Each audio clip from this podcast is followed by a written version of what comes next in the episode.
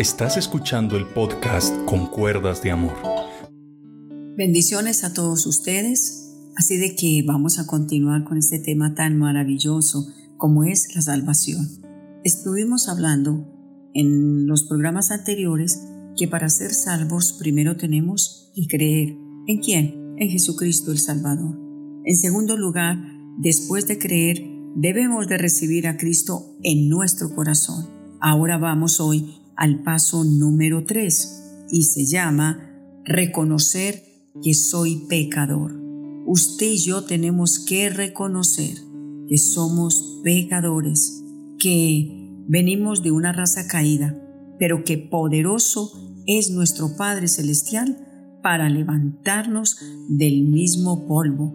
Así de que miremos lo que nos dice la palabra de Dios en Romanos capítulo 3, versículo número 23. Dice así, por cuantos todos pecaron. Aquí no hay acepción de personas, todos.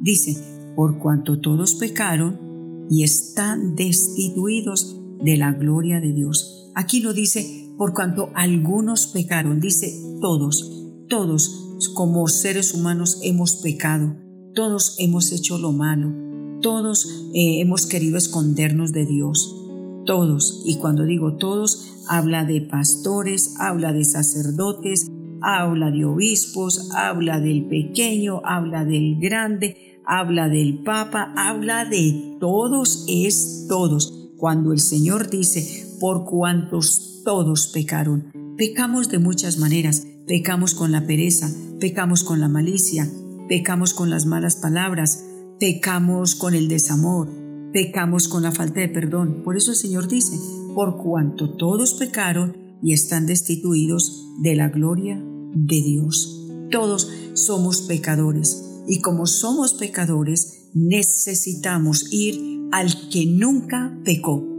Él nunca pecó.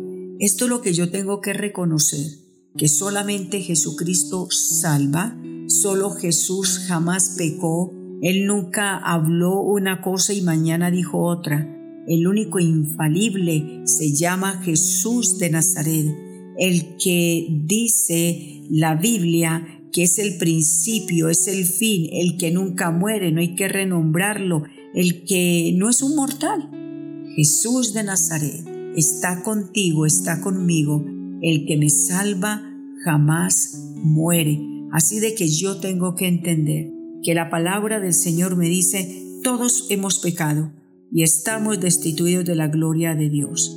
Luego, si esto fuera poco y no te parece que sea justo, Eclesiastés 7:20, anótalo, dice, ciertamente no hay hombre justo en la tierra que haga el bien y nunca peque. Sí, cuando ven a una persona que hace buenas obras, ay, tan bueno, ese se va a ir para el cielo derechito.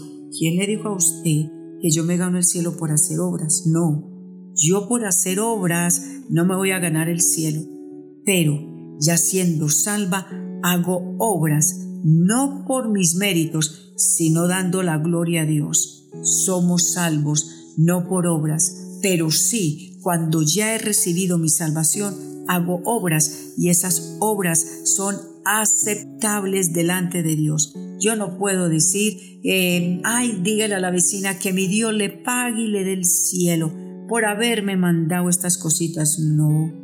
Se dice que Dios le bendiga y dígale que le multiplique, pero que Dios le pague y que le dé el cielo. El cielo no se gana así tan fácil. El cielo se gana con un nuevo nacimiento. El cielo se gana con un querer buscar de Dios, con sacrificio y esforzándonos cada día a tener una vida intachable. Te estoy diciendo, tratando cada día, muriendo cada día a muchas cosas para poder recibir esta salvación tan grande.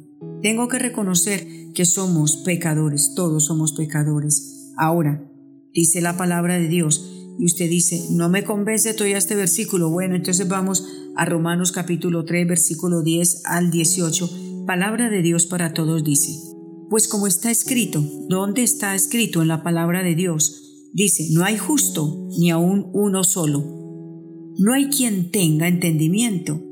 No hay quien de verdad quiera conocer a Dios. Todos han abandonado a Dios.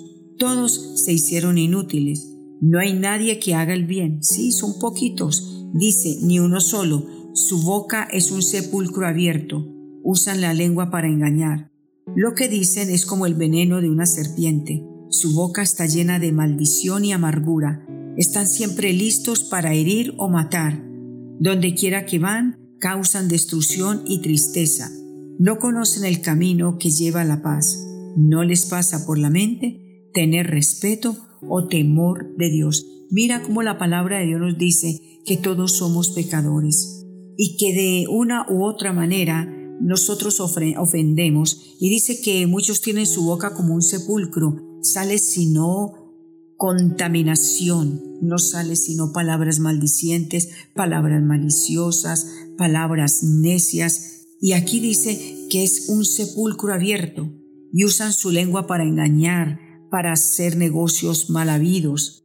Y sigue diciendo, es como el veneno de una serpiente, o sea, cuando menos acuerda, la serpiente pica, es venenosa y mata. Estas personas con sus palabras matan la gente, le matan la honra, le matan el testimonio. Eso es lo que Dios quiere decir. No solamente malo es el que va y mata, adultera y fornica, el que no le pone freno a su boca, somos pecadores igual que el que mata y el que hace lo malo, porque delante de Dios la pesa del Señor es igual. Todos los pecados delante de Dios son iguales. Por eso hoy tenemos que reconocer que somos pecadores tenemos que reconocer que la autojustificación y las excusas eh, no nos dan salvación.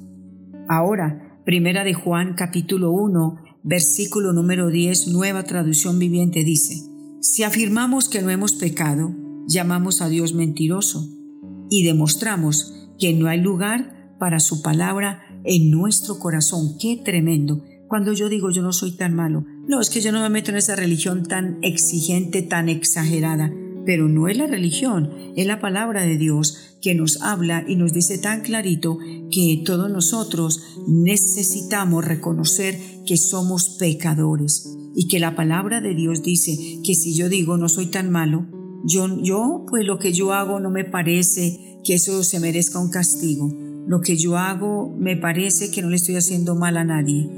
No, no seamos sabios en nuestra propia opinión. Debemos de tener temor de Dios en nuestros corazones, porque cuando le decimos a Dios mentiroso, le demostramos que no hay lugar para su palabra en nuestro corazón.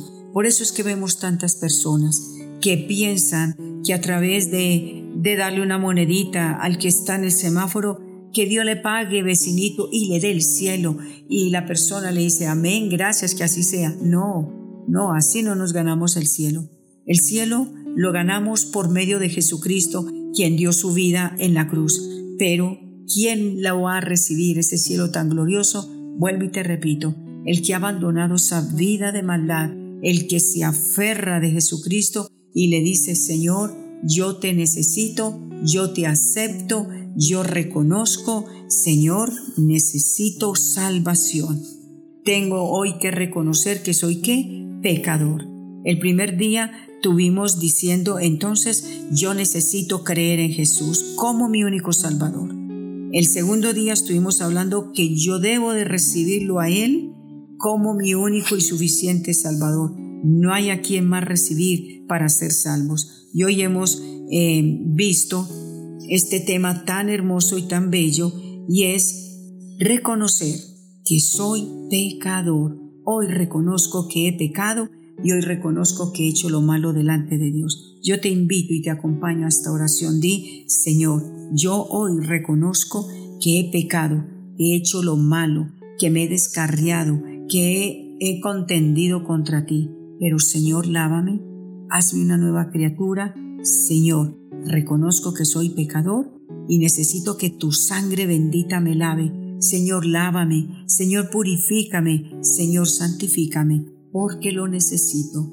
Gracias Jesús por aceptarme, así como llego sucio, andrajoso, sin esperanzas. Abrázame, Señor, abrázame, porque tú has venido a buscar y a salvar lo que se había perdido. Gracias Jesús, amén. Dios te bendiga por haberme acompañado en esta oración. Vamos hacia adelante porque con Cristo hay salvación.